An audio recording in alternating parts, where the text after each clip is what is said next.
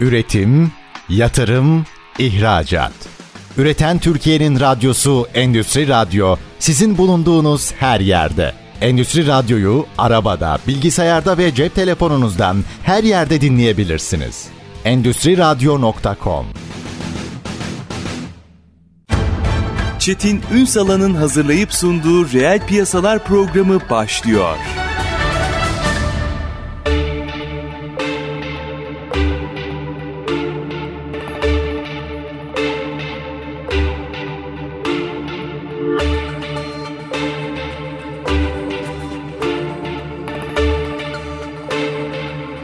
Reel piyasalardan merhabalar. Türkiye'nin gerçek gündeminde birlikteyiz efendim. Bugün gayrimenkul piyasasını konuşacağız. 2024 projeksiyonu çerçevesinde konuşacağız. Ama şunun altını çizeyim. İnşaat konuşmayacağız inşaatın da dahil olduğu gayrimenkul piyasasını konuşacağız. Çünkü bunun her seferinde altını çiziyorum ki bunun bir şehircilik, bir planlama olduğunun tekrar tekrar hatırlanmasında fayda var. Kıymetli bir konuğumuz var efendim. Bütün trendleri, neler yaşanıyor, oradaki projeksiyonları hepsini mercek altına alacağız. En kritik pazarlardan biri. Kıymetli bir konuğumuz var. Emart Gayrimenkul kurucusu Arzu Turan. Bugün reel piyasaların konu. Sayın Turan hoş geldiniz efendim. Günaydınlar. Günaydın, günaydın efendim. Efendim şöyle bir piyasaları konuşalım desek hemen gayrimenkulle başlıyor. Çünkü gösterge niteliğinde. Oradaki her şey ekonominin bütün sektörleri açısından hareketin ya da durağanlığında bir göstergesi oluyor. 2024'e geleceğim ama bir 2023 analizi yapalım mı? Tabii. Nasıl bir 2023'ü geride bıraktık kere? Şimdi özellikle bu pandemi döneminden sonra gayrimenkul sürekli yukarı zirve yapan hani fiyatların artışı ile ilgili konuşuyorum. Bir trend durumundaydı ama tabii ki bunun da bir şey böyle hani bir rüzgar gibi düşünelim. Tabii bunun da bir sonu oldu. İnsan insanlar hep bu bekleyiş içerisinde Aa, bundan sonra hep böyle gidecek diye düşündü ama 2023 bunu en net hissettiğimiz bir yıl oldu. Özellikle son 3 ayında bu verilerle rakamlarla da daha da kendini gösterdi. Çünkü bir önceki canlı yayında da ben de yine aynı konuya değinmiştik. Hani bu fiyatlardaki artış aslında e, bir köpük demiştik. Yani bu gerçek artış ya da e, reel rakamlar değil demiştik zaten. Nitekim 2023 ile birlikte 22'de de başlayıp 23'te daha iyi hissettiren o köpük bir gitti bir kere kesinlikle. Netleşti mi artık? Yani şöyle söyleyeyim. Veya daha hala, var mı yol? Ya bana sorsanız benim fikrim daha hala var. Var. Evet ama o köpük tamamen gitmekle birlikte bir durağanlık başladı. Şimdi bu hep böyledir biliyorsunuz. Bir durgunluk sonra arkasından gerileme gelir. Ve çizer hep. Evet evet. Dolayısıyla şu an o durgunluğu çok net hissediyorsunuz. Bunu da nereden anlıyorsunuz? Ürün sayısının arttığını görüyorsunuz. Yani işte özellikle bu pazarlamanın yapıldığı portallar var. Herkesin ulaşabildiği gibi. Yani bir, bir sürü portal ya da kişilerin özel siteleri diyelim. Buralarda bakıyorsunuz ki oturduğunuz yeri heyet alıp hani bir pergelle çevresine baktığınızda hemen hemen her yerde artık satılık, kiralık, adet görmeye başladı başladık. Bu hiç yoktu biliyorsunuz. Yani böyle bir mülk aradığınızda satılık ya da kiralık meslektaşlarımız şey diyorlardı. Hani benim çok karşı çıktığım bir durumda ama e, siz bir bize bilgilerinizi atın bir ev sahibi seçecek. Ben bunu canlı şahidiyim. Oturduğum sitede gün geçmezdi. Dört aydır bekleyen iki tane pankart görüyorum. Evet. Dolayısıyla bu işte 2023'ün en güzel göstergesi. Hani cümle olarak nasıl başlayalım dedik ya nereden Hı-hı. başlayalım? İşte bu. Bu köpük gitti. Biraz tabii insanlar biraz daha gerçeklerle yüzleşti. Bunun hep böyle işte ya aldım sattım bir senede bu oldu kur fırladı ben de yüzde otuz kar yaptım falan. Hani böyle döviz bazında acayip rakamlar konuşuluyor. Hani kura karşı kendini koruduğu gibi bir de döviz bazındaki yüzdelik artışlar. E, bu bir taraftan bizim mesleğimiz için pozitif pozitif gibi görünse de bunun kalıcı bir şey ya da gerçekçi bir şey olmadığını tabii biz sektörde biraz daha bu işe zaman ayıran arkadaşlar bunun real olmadığını biliyorduk zaten. Orada bir şey açmanızı rica edebilir miyim? Hazır oraya Hı-hı. gelmişken mesele sonra değerlendirmeye devam edeceğim. Beni geçen yıl, son 2-3 yıldır daha doğrusu gayrimenkul piyasasında en çok rahatsız eden başlıklardan biri. Yani yıllardır bu işi meslek olarak yapan birine bunu sorabilirim ancak. Çok fazla müşteride böyle bir trader havası oluştu. Çok çok. Ya bu, bu çok rahatsız edici bir şey. Bu bir yatırım. Bir de şöyle şöyle diyor mesela Ardan ben bunu buraya yatırım ama 6 ayda ne kazanıyorum? Şimdi ya bu, bir şaka. mantık yani şaka gibi gerçekten. evet ama şimdi bakın çok da kızmamak lazım. Aslında şeyi öğreniyorsunuz yani o da bunu birkaç kere yapmış belli ki bir şey kazanmış bunu test etmiş biri. Maalesef buna koşulların uygun olmaması lazım. Şimdi insanların biraz yatırım yaparken tabii ki bu bir zorunlu barınma ihtiyacı ama yine de bir yatırım hepimiz için. Birazcık da bilmek lazım, araştırmak lazım. Yani bugün işte dünyanın en pahalı ya da en emlaktaki talep gören yerleri nereler? İşte Amerika'da, İngiltere'de vesaire. Bugün Londra'da diyorsunuz. Yıllık gayrimenkul getirisi yüzde üç. Hiç yüzde beş olan yok. Bizde günlük yüzde üçü konuşanlar var. Yani dolayısıyla o bir furyaydı ve bitti diyelim. Ben şeye benzetiyorum bunu 94'teki döviz bürolarının önünde 10 dolarıyla bekleyen öğrencilere döndü neredeyse Evet, millet. evet. Ama bakın şimdi bir sürü şey alt alta koyduğumuzda bir sürü parametre işi buraya getirdi. Yani sadece tek bir etken diyemeyiz. Elbette. Evet. Ya onlara da değiniriz ama bir sürü kalem ve sonuçta iş buraya geldi. Benim fikrimi sorarsanız ben bunun bir tık daha gerileyeceğini düşünüyorum. Çünkü evet yeni inşaatlarda işte inşaat maliyetleri çok yüksek. işte finansmana ulaşım, krediye ulaşım çok zor anlıyorum. Ama maalesef yaşadığımız coğrafyada da Türkiye'deyiz. Hani dünya ile yarışır hale geldik. Yani bugün işte az önce İngiltere dedik. Birinci zonda bugün 2 artı 1 altı daire aldığınız İstanbul'da bir rakama birinci zon dediğimiz hani bu Londra'nın en merkezi göbeğinde aylık 5-6 bin poundluk yatırımlar yapabiliyorsunuz. Biraz matematiği olan, paradan anlayan, yatırım kafasıyla bakan hani zorunluluk değilse oradan ev alması artık insanlar böyle düşünmeli. Dolayısıyla biz de neyi neye sattığımızı bilerek satmalıyız. Onun için bu tabii benim öngörüm. İnşallah ilerleyen zamanda bir daha sohbet ortamımız olursa onun da Bir önceki sohbetimizde söyledikleriniz bugün çıktı. evet evet Orada yine merak ettiğim husus var. Bu iş sizi yani işi gerçekten yapan profesyonelleri çok zorlamıyor mu? Şöyle hem zorluyor hem avantaj yaratıyor. Bir zorluyor çünkü çok fazla şeyi anlatarak ikna ediyorsunuz. Burada satıştan çok hani ürünü satmak üzere alıyoruz ya portföyü. Asıl meziyet orada aslında. Yani siz bana geldiğinizde Arzu Hanım ben böyle bir konutum, iş yerim ya da arazim var dediğinizde benim sizi orada doğru fiyata ikna etmem çok önemli. Eğer ben sizi doğru şeye ikna edersem beklentinizi hayal değil de gerçekle antrak kalırsak zaten o sonuca gidiyor. Doğru. Dolayısıyla satarken değil de ürünü alırken bence asıl orada da fark nerede çıkıyor işte bilginizi satıyorsunuz. Yani işte sizin X lira dediğiniz bir ürüne bir başka arkadaş yani bizim kendi sektörümüzden 3X diyebiliyor. Siz onun neden 3X olmadığını anlatmanız lazım. Çünkü o 3X dediği için rakama onu gören yan komşu 2X diyor. Öbürü belki benimki 3,5 yapar diyor. Gereksiz bir şişme söz konusu. Yoksa biz ne kadar yükseğe satarsak biz yüzdeyle çalışıyoruz. Tabii. Yani ben 3x'lik yere x'e x liraya satıp da niye az komisyon kazanayım? Hani 16 yıldır sektörün içindeyim. Hani bir de ticaretle uğraşıyorum. Bu kadar istihdam sağlıyorum. Ama sürdürülebilirliği yok. Ama yani böyle bir şey olamaz. Bir, karşının da beklentini yükseltiyorsunuz. 6 ay bekliyor sonra geri işte ben siz, siz benim ürünümü satamadınız diyor. Bu da bir başarısızlık. Ürünü al, doğru fiyatlandırmada işte biraz tecrübe çok önemli. Orada gerçekten hani sektörde işi gerçekten yapanlar diye kastettiğim buydu. Çünkü bir süre sonra bu piyasaya böyle bir de dışarıdan ki internette bu iş çok daha kolaylaştı maalesef. Dışarıdan girenler piyasayı alt üst eder hale geldi. evet, evet. Şimdi bir detayı açalım. Tam da bu söylediğiniz yerden. Kiralar. Çok yüksek kiralardan bahsediyoruz. Kiraları düşürmenin yolunun aslında o köpüğün düşmesi gerektiği. Yani bunun bir matematiği var. evet. Ürünün fiyatı bölü kiralar. Meseleyi oradan halletmeden bu tarafta halletmek mümkün mü? Mümkün değil. Değil mi? Evet. Bu arada bakın mesela kira rakamlarında da düşüş var. Şimdi Çünkü köpük gitti diyorsunuz Evet. işte. Şimdi bir işte hatta bu hafta yine bir basın bülteni verdik. İşte orada ben bir takım yorumlar yaptım. Manşet kabul edildi. Kiralar niye düştü? Şimdi insanlar diyor ki işte birincisi eski yapılar. Evet insanlar depremden dolayı korkuyor ve eski yapılara talep vermiyor. Yani deprem yönetmeliğine göre. Orada fiyatlar daha sert düştü. İkincisi aidatlar. Yani kirayla Kira yarışır gibi. aidatlar var. Şimdi kiracı tutmak istemiyor. Bu kadar yüksek kira vermek istemiyor. Ev sahibi de bir ay boş kalıyor. iki ay, üçüncü ay kendi malının aidatını ödemekten gocunuyor. kendi malına kira ödüyor neredeyse. inanın. Dolayısıyla ne oluyor? Ya boş kalacağını şu rakama vereyim diyor. Yani hepsi birbirinin öyle bir yere geldik ki aslında bir şey yanlışsa ya olumlu tik atıyor ya olumsuz tik atıyor. Teraziyi de koyuyorsunuz. Olumlu tikler fazlaysa fiyat artıyor. Olumsuzlar fazlaysa fiyat şak diye düşüyor. Yani bu bu aslında tamamen matematiksel bir şey. Ve o matematiği kaybettik. Evet. Galiba temel sorun burada piyasada. Yani bir fiyatı, ürünün fiyatı var. Bunu ürün diye düşünelim. Ürünün fiyatı var ve bundan bir getirisi var. Fakat getiriyi zenginleşmekle karıştıran bir yapı ortaya çıktı. Evet evet. Ya işte burada gelir olmak, sürdürülebilir olmak, hakikaten kiracı ilişkisi yani ev sahibi kiracı ilişkisi satın almaya göre çok daha zor bir ilişki. Çünkü satışta satarsın, ertesi gün herkes kendi yoluna bakar. Kiralamada imzaya attığın gün itibariyle ilişki yeni başlıyor. Tabii. Dolayısıyla sadece yüksek rakama vermek çok büyük yanılgı. Yani bu rakamı veriyor. Ben işte tutturabildiğime vereyim değil. Yani onun sürdürülebilir olması, ürününe iyi bakması, işte aidatını düzenli ödemesi bile bir gösterge. Yani 6 ay kira ödemeyen kiracılar var ve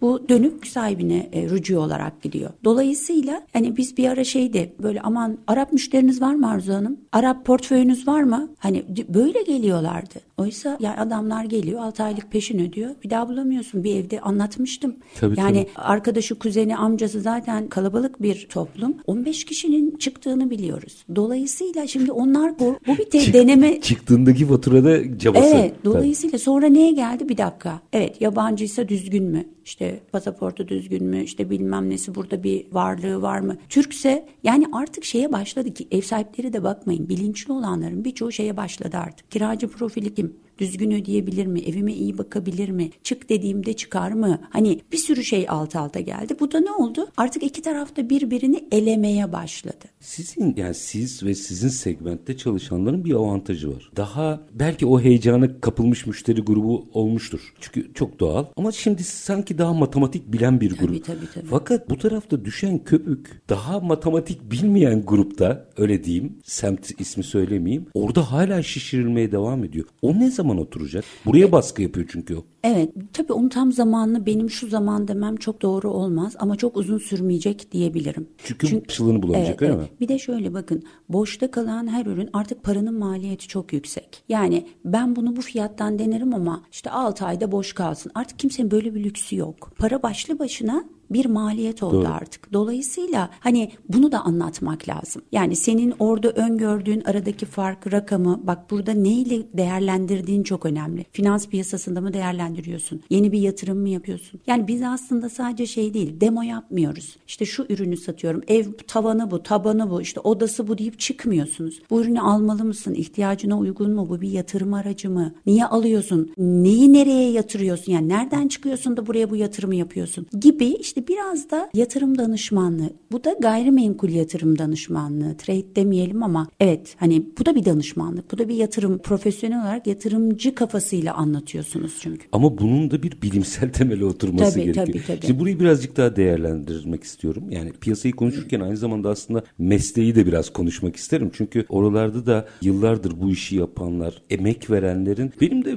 birkaç elimde portföy var deyip çıkanlarla enteresan bir karşı karşıya kaldı. Muhatap olduğu demeyeceğim ama karşı karşıya kaldı. Bir fotoğraftan da kurtulmamız gerekiyor.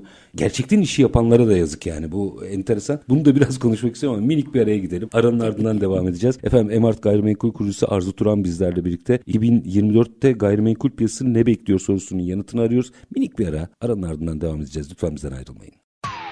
Üretim, yatırım, ihracat. Üreten Türkiye'nin radyosu Endüstri Radyo sizin bulunduğunuz her yerde. Endüstri Radyo'yu arabada, bilgisayarda ve cep telefonunuzdan her yerde dinleyebilirsiniz.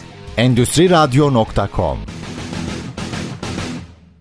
bir aranın ardından reel piyasalarda tekrar sizlerle birlikteyiz. Gayrimenkul piyasasını konuşuyoruz. Emart Gayrimenkul kurucusu Arzu Turan bizlerle birlikte 2024'e geleceğiz. Aslında siz 2023'ün projeksiyonunu ortaya koyarken böyle atıflarda da bulundunuz. Oraları da açacağım ama mesleğe gelmek istiyorum orada. Çünkü 2023'ten 2024'e geçerken biz eskiden terzi Ayşe teyze ile bakkal Ahmet amcadan yakınırken enteresan bir yapı çıktı ortaya. Herkes tırnak içinde emlakçılığa soyunmaya başladı. Yasal olarak mümkün olmasa da.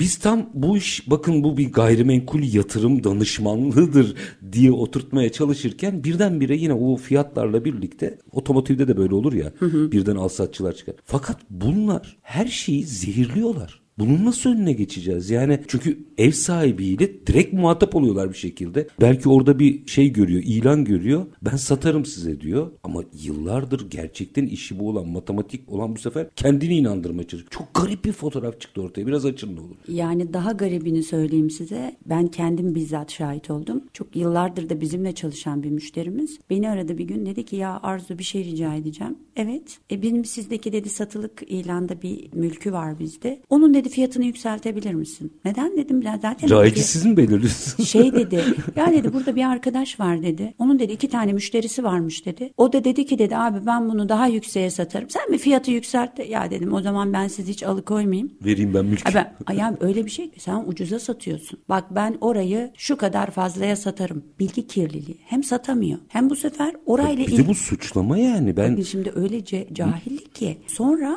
orayla ilgilenen gerçek alıcı profili diyor ki bu fiyat çünkü izliyor. Hani işte onu takibe alıyor o ürünü. Fiyatı düşüyor mu çıkıyor mu? Bu ürün ne oldu bir çıktı bir indi. Belki biraz daha iner dur bir bekleyeyim. Bakın kendi kendine. Diyor. Evet. E bu arkadaşlar da şöyle işte yani bu işi meslek gibi yapmayınca şey diye bakıyor. İşte yılda üç tane iş yaparım. Ha, tam işte Bir evet, otomobille yani bu- ilgili bu yüzden Evet, örneği evet. verdim. Yani bunu tabii bir sürü sektör olarak ya da işte devlet tarafından bir takım yaptırımları, cezaları biliyorsunuz başladı. E, ama tabii tamamının real hale gelmesi biraz zaman alacaktır. E bir de tabii insanlar da böyle deneme yanılmayla biraz hataya, düşe, düşe vazgeçecekler başka. Bizim de beklentimiz öyle. Yani bunu şey yapamıyorsunuz. Ama çok önleyemiyorsunuz. yani gerçekten mesleği bu olan için çok yıpratıcı bir şey. Çok. Yani Şöyle- işi gücü bırakıp dert anlatmaya dönüyor iş. artık şey yapıyorsunuz yani o döner dolaşır bana gelir diyorsunuz ve daha biz de tabii ki müşteri eliyoruz yani diyoruz ki bu böyleyse ben karşıdaki adama kızmıyorum. Yani ben bunu yönlendiren işte bir tane iş yaparım bu parayı alan dediğim arkadaşa 3 birim kızıyorsam o ürünü ona getirene 97 birim kızıyorum. Öyle söyleyeyim size. Yani çünkü hakikaten şimdi bu mülkü olan veya işte bir, bir kişiyi ele alın. Bir yerde maaşla da çalışıyorsa, bir ticaret erbabıysa da adı ne ise ya kendi işinde bir pay biçsin. Aynı şeyi yani ben gidip veya X birisi gidip de ya ben senin ürününü buna yaparım. Sen bu adamı çalıştırıyorsun ama ben bunun yarı maaşıyla çalışırım. Şimdi hani her sektörde yapılabilir bu. Burada çok kolay olduğu için böyle türediler ama bu her sektörde olabilir. Önce kendi tarafından bakmak lazım. Yani ben kendi işimi bunun altında biriyle yani biri benim karşıma böyle gelse ben mi insanları kandırıyorum yoksa benim verdiğim hizmetin karşılığı mı bu doğru bilgisi mi bu diye bakmak lazım. Yoksa hani ben size gelin Çetin Bey biz burada şu camdan atlayalım aşağıda da mutluluk var desem benle camdan aşağı atlar mısınız? Yani şimdi söyleyene bir kızıyorsunuz ya bana beş kızmanız lazım. Doğru, doğru Yani böyle o insanları sektörden uzaklaştırmak yerine tam tersi ben bu kanaatteyim. Diğerlerini bilinçlendirmek lazım. Çünkü gerçekten işi bırakın bilen yapsın. Yani simidi gerçekten iyi simitçi satsın yani. Simit yıllardır bu işi yapan satsın. Limonu limoncu satsın. Oteli otelci işletsin. Yani bu her sektörde niye yıkıldı bu kadar bina depremde? Tabii, tabii. Yani galericinin işi arabadan anlasın. Ama gidip o artık inşaat yapmasın. Ne bileyim o plastik fabrikası kurmasın. Sermayedar olabilir. Ama lütfen hani bu alaylı dediğimiz yani o meslekte herhangi bir tecrübesi olmayan bir biri finansman para yatırarak bu işlere girmesin. Ya bu sadece emlak diye bakmamak her lazım. sektörde var bu. Evet dolayısıyla hani sadece buradaki kötü oyunculara böyle parmak sallamakla bu işi çözemeyiz. Hakikaten hepimizin daha duyarlı, daha bilinçli yönetmesi lazım. Peki yine bir noktada siz de bir e-devlet meselesi konuşmuştuk onu açacağım o Evet. çünkü bence çok önemli bir çözüm ama bir noktada madem kiralardayız orayı bitirmeden bir şeyi daha açmak isterim. Hep konutlar konuşuldu. İş yerleri o kadar sahipsiz kaldı ki ben birçok iş insanıyla konuşuyorum. Bu esnaf da olur, fabrikatör de olur. Bütün portföyde baktığınızda onlar da mal sahiplerine dert anlatamaz hale geldiler. Çünkü orada bir %25 ne kadar doğruydu tartışılır ama bir kriter konulmadı ve çoğu da hani Mesela ben burada oturuyorum. Anlaşamazsam giderim başka yerde otururum ama bir fabrikanın bunu yapabilme şansı yok. Orada da ilginç şeyler yaşıyor. Orası dengeye oturdu mu? Ya orada bu kadar şey olmadı, iniş çıkış olmadı. Yani orada da tabii ki bir takım dengesizlikler hali hazırda da mevcut. Ama böyle bir zikzaklar çizmedi ticari alanda. Sadece ne oldu? İnsanların önceliği ev oldu. Evle ilgili kaygıları tetiklendi. Bir de ticari olarak bir sürü insan küçülmeye gitti. Onun içinde çok büyük alanlar çok atıl kaldı. Sonra tabii ki bunun üzerinde de ne yapıldı? Oralar kendi içinde bölünerek, alt kiralamalar yapılarak bir takım aksiyonlar alındı. Yani o orada da böyle biraz daha radikal yönetmek isteyenler için gerçekten pozitif bir sürü çözümler üretildi aslında. Hmm. Çünkü şey oldu yani bugün ben çok çok yıllardır hani tanıdığım ve sürekliliği olan firmalar 3000 metrekaredeyken bugün 500 metrekareye düşüyor. Çünkü niye bir hibrit çalışma sistemi geldi. Bu sefer o çok büyük metrekarelerde olan işte komple bina olan alanlar ne oldu? İşte binalara pay ölçerlerle katları böldük. Biz kendi adımıza söyleyeyim. Ne yaptık? Kat kat vermeye başladık. Kullandığı kadar evet. yakıt mesela. Evet gibi. Hmm, Aynen öyle. Yani bina, binanın ayrı girişlerini verdik. Bunu bir, bir sürü binada yaptık. İşte mesela plazalarda çok komple bir katı zaten genelde siz tam kat olarak gidiyorsunuz ama o aslında 3 ya da 4 tapuyla oluyor. Yani katı ara duvarı kaldırarak birleştiriyorsunuz ama kimse tam kat diye tek tapu satmıyor aslında. Hmm.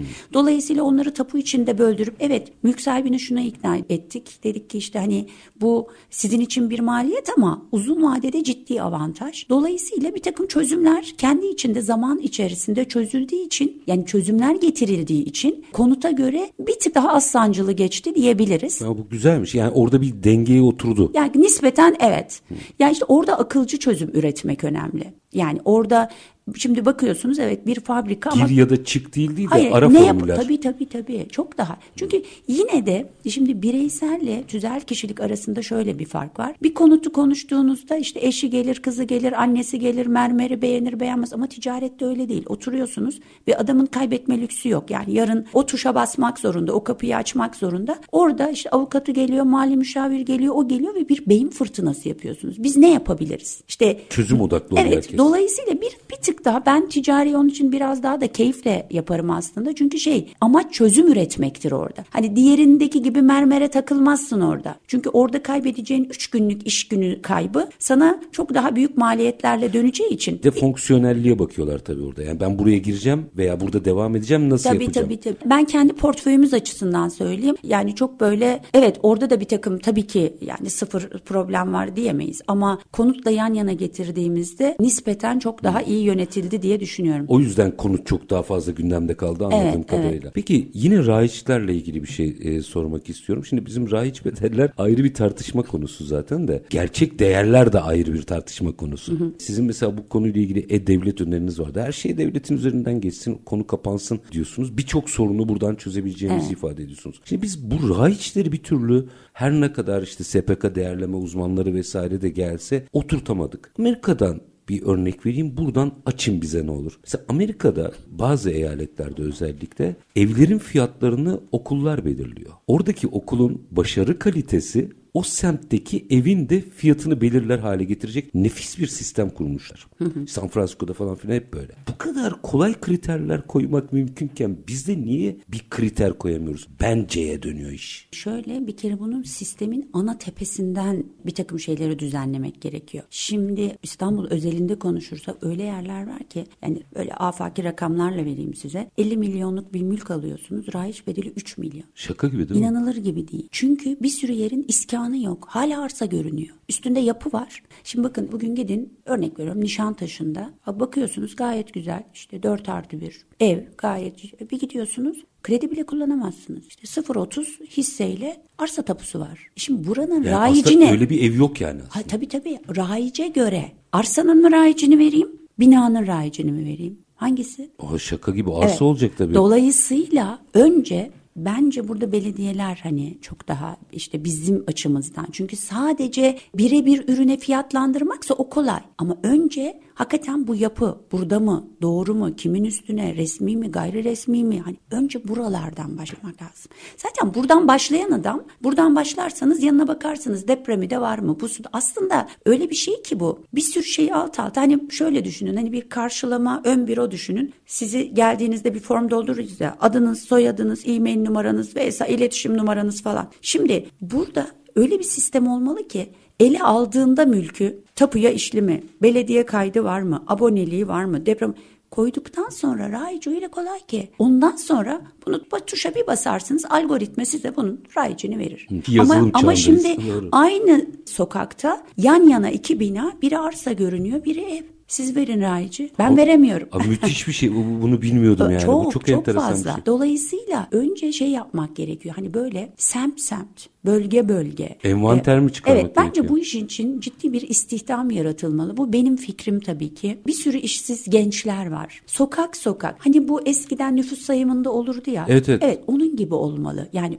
insanlarla görüşmek anlamında değil. Sokak sokak, ilçe ilçe, belde belde vereceksiniz eline dokümanları. Tek tek bunun nesi var nesi yok, belediyede nesi görünüyor. Hem bu insanlara iş gücü sağlarsınız. Bu bir maliyetse sonuçta dönenin yüzde beşi bile değildir. Değil değil. Burada kayıp çok fazla. Evet ikincisi de bence bunu ben birkaç yıl önce de bir öneri olarak birkaç meslektaşımla sunmuştum. Şimdi bizdeki bu raiçlerin düşük gösterilmesinin nedeni Vergi. e, Biliyoruz hepimiz. Evet, Hiç karnımızdan konuşmayalım. Ama burada şunu demek lazım. Biz alım satıma yüzde dört vergi veriyoruz. Değil mi? Onun için de raici düşük tutuyoruz. Yap alım satımı yüzde bir ama raici tam göstermek kaydıyla de. En az 3-4 katı para Bir şey satılır. söyleyeyim mi? Yüzde birle yani dört arasındaki farkı sadece Van'dan çıkarırsınız Tabii, ya. Hani ya bence bu tabii biz sadece böyle sahada meslek ya ben böyle çok da teknik analizlerle bir öneri sunmuyorum. Bunun bu tip şeylere yani hani insanlara şey gibi düşünün bu. Hani bir dönem dolarda ne yapıldı? Kur korumalı gibi. Yani bunu yaparsam aa bir dakika ya bunu yapacağım ama tam değer göstereceğim ama bak burada da bir kere resmi olarak param hesabıma girecek. Bu da ciddi sorun. Yani raiç gösterince ki aradaki parayı yönetmek de sorun. Bankaya koymak da sorun. Yani insanlara şey gibi bu. Bir takım hani gel evet hakikaten barışalım deyip ama onlara da böyle bir bütün yükü karşıya yıkmadan yani bireysel tüketicinin ya da mülk sahibinin üzerine yıkmadan bir takım şeyler olursa bence insanların çoğu buna hazır. da fatura çıkarmadan geriye dönük sıfırlayıp Hepsi olabilir. bundan sonrası için Evet. sistem çok daha fazla vergi toplanır. İnanın bana bakın sadece yüzde dördü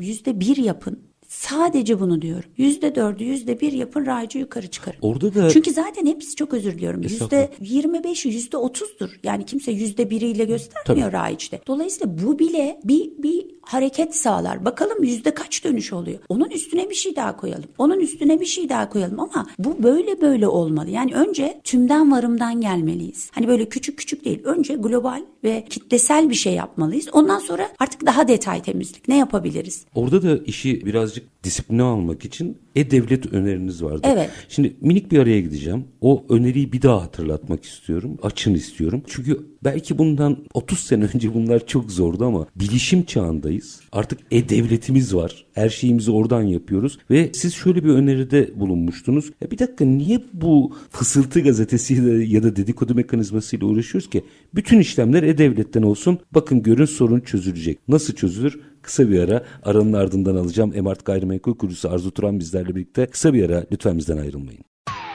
Üretim, yatırım, ihracat.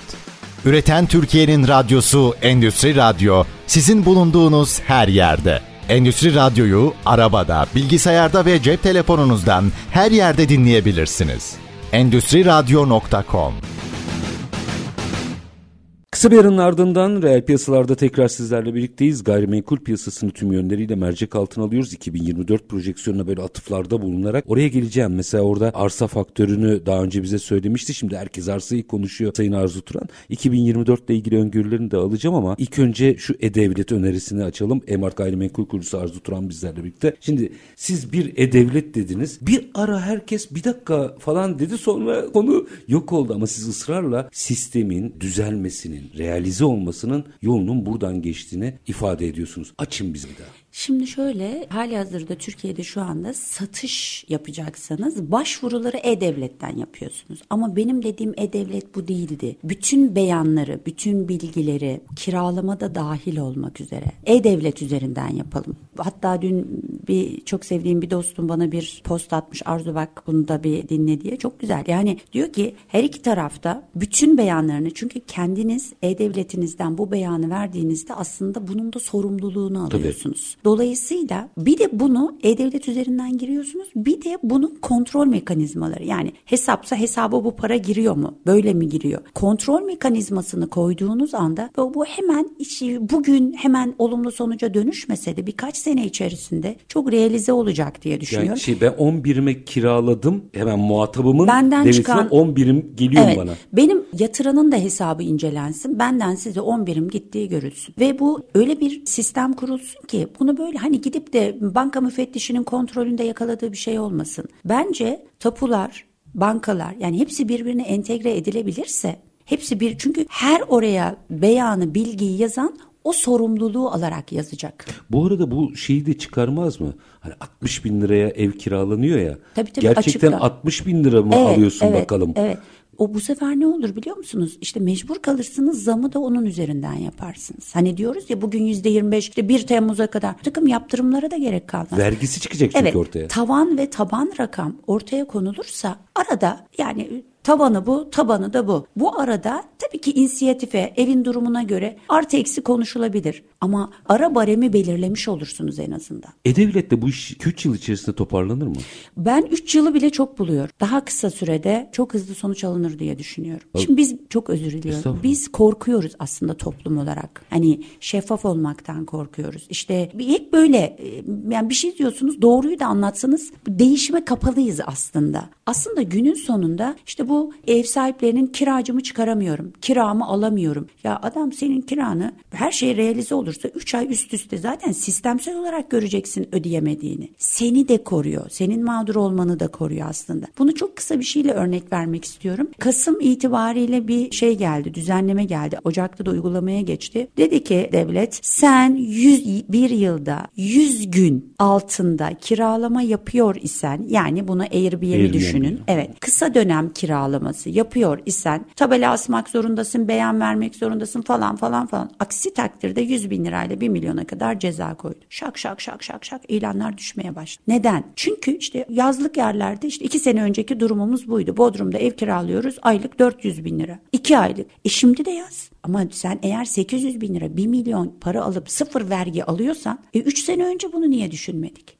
Bu bir caydırıcılık. İki, bu paraların çoğu açıktan dönüyordu. Hiç kimse kısa dönem kiralaması diye ben sizin hesabınıza para yatıramazdım ki. A4 kağıdına efendim benim evime kiraladı sonra geliyor e biz bunu dava edelim işte benim şu marka bulaşık makinemi kırmış bunu yapmış. Nesini Şimdi, yapacaksınız? Ya dolayısıyla yasal hiçbir şey yok. Hakkı yok. E, Şimdi ne oldu? Eğer sen bu işi gerçekten Airbnb olarak kullanacaksan işte kısa dönemde olsa sık sık kiraya vereceksin. Ver vergini. O vergiden kaçmak seni korkutmasın. Çünkü bir şey bakın bir risk yüzde bir ihtimaldir. Başınıza geldiğinde yüzde yüzdür artık o ihtimal. Dolayısıyla yüzde bir bile olsa bu ihtimal niye satın alıyorsun ki? Artık kendini koruyan bir şey bu. Evet. Çünkü ve legalize ediyorsun Evet olayı. ve şu anda ne oldu? Gerçekten bu işi ya ben böyle böyle kiraya vereyim, vergimi de vereyim. Giren adamı da bileyim. Her şeyi de yasal olsun. Gerektiğinde polise de şikayet edeyim, avukata da vereyim diyen adam kazanacak. Ya hiç dünyanın yani gerçekten hiçbir yerinde böyle bir şey yok. ya. E, Orada şöyle bir kafa karışıklığı da oluştu. Aa, Airbnb bütün dünyada uygulanıyor. Biz karşı çıkıyoruz. Dünyanın neresinde bu kadar Hayır, el hayır. altından para verilebilir? Mümkün değil mi? Bakın ben hani hem Ya işim devlet gereği... orada doğrusunu yaptı Bakın, hamleyle. hem işim gereği hem de kızımın yurt dışında bir eğitim döneminde şu anda. Onun yanına sık sık gidip geliyorum. Bir sürü yerde nakit para geçmiyor. Yani fiziki kendi para. Euro ise euro. Para, poundsa pound. Bankacılık sistemi üstünden Evet. geçmemiz gerekiyor. Yani hiçbir şekilde cash para. Bakın şey demiyorum. Euro geçiyor da dolar vereyim onu konuşmuyorum. Yok yok yani zaten Cash bu para kalktı, Amerika'da da Avrupa'da da 100 dolar ya da euro verin şöyle bakarlar size. Şimdi- ne ne bu diye. Bizim Starbucks gibi düşünün. İşte öğrencilerin de gittiği küçük böyle çok sevimli kafeler. Orada bile geçmiyor. Bırakın 100 doları. Yani diyorsunuz ki 3 pound'a kahve alacağım. Üzgünüm no cash diyor. Okut. evet. Dolayısıyla orada ne? Her şey yasal. Yani diyoruz ya gelecekte dijital para diye. Her şeyden korkmamak lazım. Bu işleri sanıyorum şeffaflaştıkça çok daha rahat çözecek. Aslında daha çok kazanacağız. Şuyu vukundan beter bir sürü iş oluyor çünkü. Galiba gayrimenkul de bunların başında geliyor birçok piyasa gibi. Buradaki şeffaflık ki E-Devlet bence çok güzel bir öneri. İşlerin oradan gitmesi aslında herkesin, herkesin demeyeyim, gerçekten iyi niyetli olanların kazanacağı bir sistem veya korunacağı bir sistem haline gelecek. Tabii bir de gerçekten bu uyuşmazlıkları işte bu kadar mahkemelerde sorunlar hep kiracı tarafından değil ki mülk sahiplerinden de mağdur olan çok Tabii, var. tabii. Ya kendini koruyorsun. Çünkü yasal olarak rakamın bu, ödemediği rakam bu. İşte içindeki eşya var. Her şeyi baştan imza atıyorsun. Böyle kara kalem usulü yapmadığın için hak var, hudut var yani. Ama sen her şeyi yasal olmayan illegal yoldan yaparsan hakkını da illegal savunuyorsun. Yani aslında bütün anlaşmazlıklarda biraz herkes dönüp iğneyi Evet, kendine evet, batıracak. evet, evet. Çuvaldızı başkasına. Peki bir 8-9 dakikam var. 2024'ü açmak istiyorum. Daha önce siz de burada program yaptığımızda arsa dediniz. Yükselen trend arsa dediniz. Şimdi herkesin böyle milyon dolarlara ev konuştuğu bir yerde dediler ki arsa ne iş? 2023'ün yıldızı arsaydı. Evet, evet. Hem önce onu bir değerlendirmenizi rica edeceğim. Sonra da 2024'te biz neler bekliyor biraz orayı açalım. Gerçekten 2023'ün en çok talep gören gayrimenkul açısından yatırım aracı arsa oldu. Bir kere her kişinin ulaşabileceği bir alan oldu. Yani bugün öyle rakamlar var ki o rakama araba bile alamazsınız ama işte çok böyle merkezi yerde olmasa da şehrin dışında şey daha yerleşim yerlerine biraz daha uza, uzak yerlerde bir sürü insan arsa sahibi oldu. Bir, ben bir yatırım yaptım psikolojisiyle aldı. İki, üstüne küçücük prefabrik ya da tiny koydu. Kendine hobi bahçesi yaptı. Üç, ekti biçti, organik tarım yaptı. Yani aslında o kadar çok kişiye hitap etti ki 500 bin liraya da arsa alabildiniz. 5 milyona da 5 milyara alan da vardır mutlaka. Gücünüz neyse. Evet. Dolayısıyla arsa daha ulaşılabilir bir yatırım aracı oldu. E tabii ki arsayı aldığınızda işte kiracıda olduğu gibi ya da mülk aldığınızda gibi bir vergiden dolayı bir yorulma da söz konusu değil. Bir de tabii talep arttıkça şimdi e, ne oldu? Bizde fiyatları arttıran şeylerden birisi de oraya talebin çok olmasıdır. İnsanlar aldıkça aldıkça bu sefer ne oldu? İşte az önce trade dediğimiz kısım arsa da çok oldu. İşte aldı 6 ay sonra bir baktı aldığı yer %30 prim yapmış. Aslında durduğu yerde %30 prim yaptığından değil. O kadar çok talep var ki yani yarın sat bu fiyata ben alayım diyor. Daha İkinci el araçlarda yaşanan aynen, gibi. Aynen daha ulaşılabilir oldu. Bir de tabii şehrin yani bu, bu özellikle şeyde de çok arttı. Hani sahil kenarlarında. Denize yakın yerlerde insanların mülk almaları çok daha zor iken daha havalimanına yakın, daha köylere yakın yerlerden alıp 45 dakikada işte İstanbul trafiğinde bir yere gitmek gibi denize gidip tatillerini yapıp akşam evlerine geldi ya da işte tiny house'larına geldi vesaire. Çok çok fazla sayıda adetsel olarak sanırım en çok arsa satışı oldu. Tiny house'lar nasıl etkiledi piyasayı? Hazır oraya bir Çok olumlu bir etkisi oldu. Çünkü deprem korkusu yaşayan da aldı. Bu arada hani çok lüks tiny house'lar da var. Tabii, hani tabii. biz böyle hep en küçük yatırımcı gibi anlattık az önce ama öyle tiny house'lar var ki vallahi diyorsunuz ki ben şu rezidanstan çıkayım da burada yaşayayım. E, karavan gibi düşün yani çok Evet. Mütevazı olan da var. Son derece konforlu olan da var. Evet bir tabii şey e, maliyetler açısından daha uygun oldu. Bir de gerçekten işte metrekaresin ya yani şöyle bir zorunluluğu yok. 5 dönüme 3 dönüme gibi bir zorunluluk. 500 metrekareye de bir tane house koyup hatta önüne birkaç sebze ekip hani böyle kendini bir dinlendirme alanı oldu. Hobi bahçeleri çok oldu. Yani çok büyük rakamlardaki metrekarelerdeki arsalar kendi içlerinde pay edilerek hobi bahçeleri haline getirildi. 200 metrekarelik 300 metrekarelik buna ulaşmak çok mümkün oldu. Bir de gerçekten insanlar da ben yatırım yapıyorum. Hiçbir şey yapamam. Ben ev alamam. Ben bunu alamam diyen insanların ben bir şey sahibi oldum. Bir yatırım yaptım diye psikolojik anlamda da aslında etkisi çok oldu diye düşünüyorum. Ve böyle de gideceğini düşünüyorum ben. Bir de tabii arsayı gerçekten bir yatırım aracı olarak gören de çok var. Çünkü arsa sürprizlerle dolu. İşte alırsınız, beklersiniz, bir bakarsınız oradan bir şehir. Yol geçer, Evet, imarla değişir. ilgili bir durum değişikliği olur. Sürpriz bir anda 1 liraya aldığınız yer 100 lira olabilir. İşte 5 daire düşebilir. Alıp unutabileceğiniz yani bugün aldım bir sene sonra burayı satmak zorunda değilim diyorsanız bekleyebilecekseniz çok çok doğru bir yatırım arsa ve Türkiye'nin her yerinde hareket gördü. Yani Biz- bizim birazcık yatırımcı zihniyetimizin de buraya dönmesi gerekiyor. Bu hisse senedinde de aynı, evde de aynı, arsada da arabada da. Hemen al satçı durumdayız. Bekle. Yani o senin tasarrufun zaten. Evet. Beklet orada. Şimdi daha önce bana şöyle bir soru gelmişti. Ya Arzu Hanım peki size inanıyoruz. Nereden arsa alalım?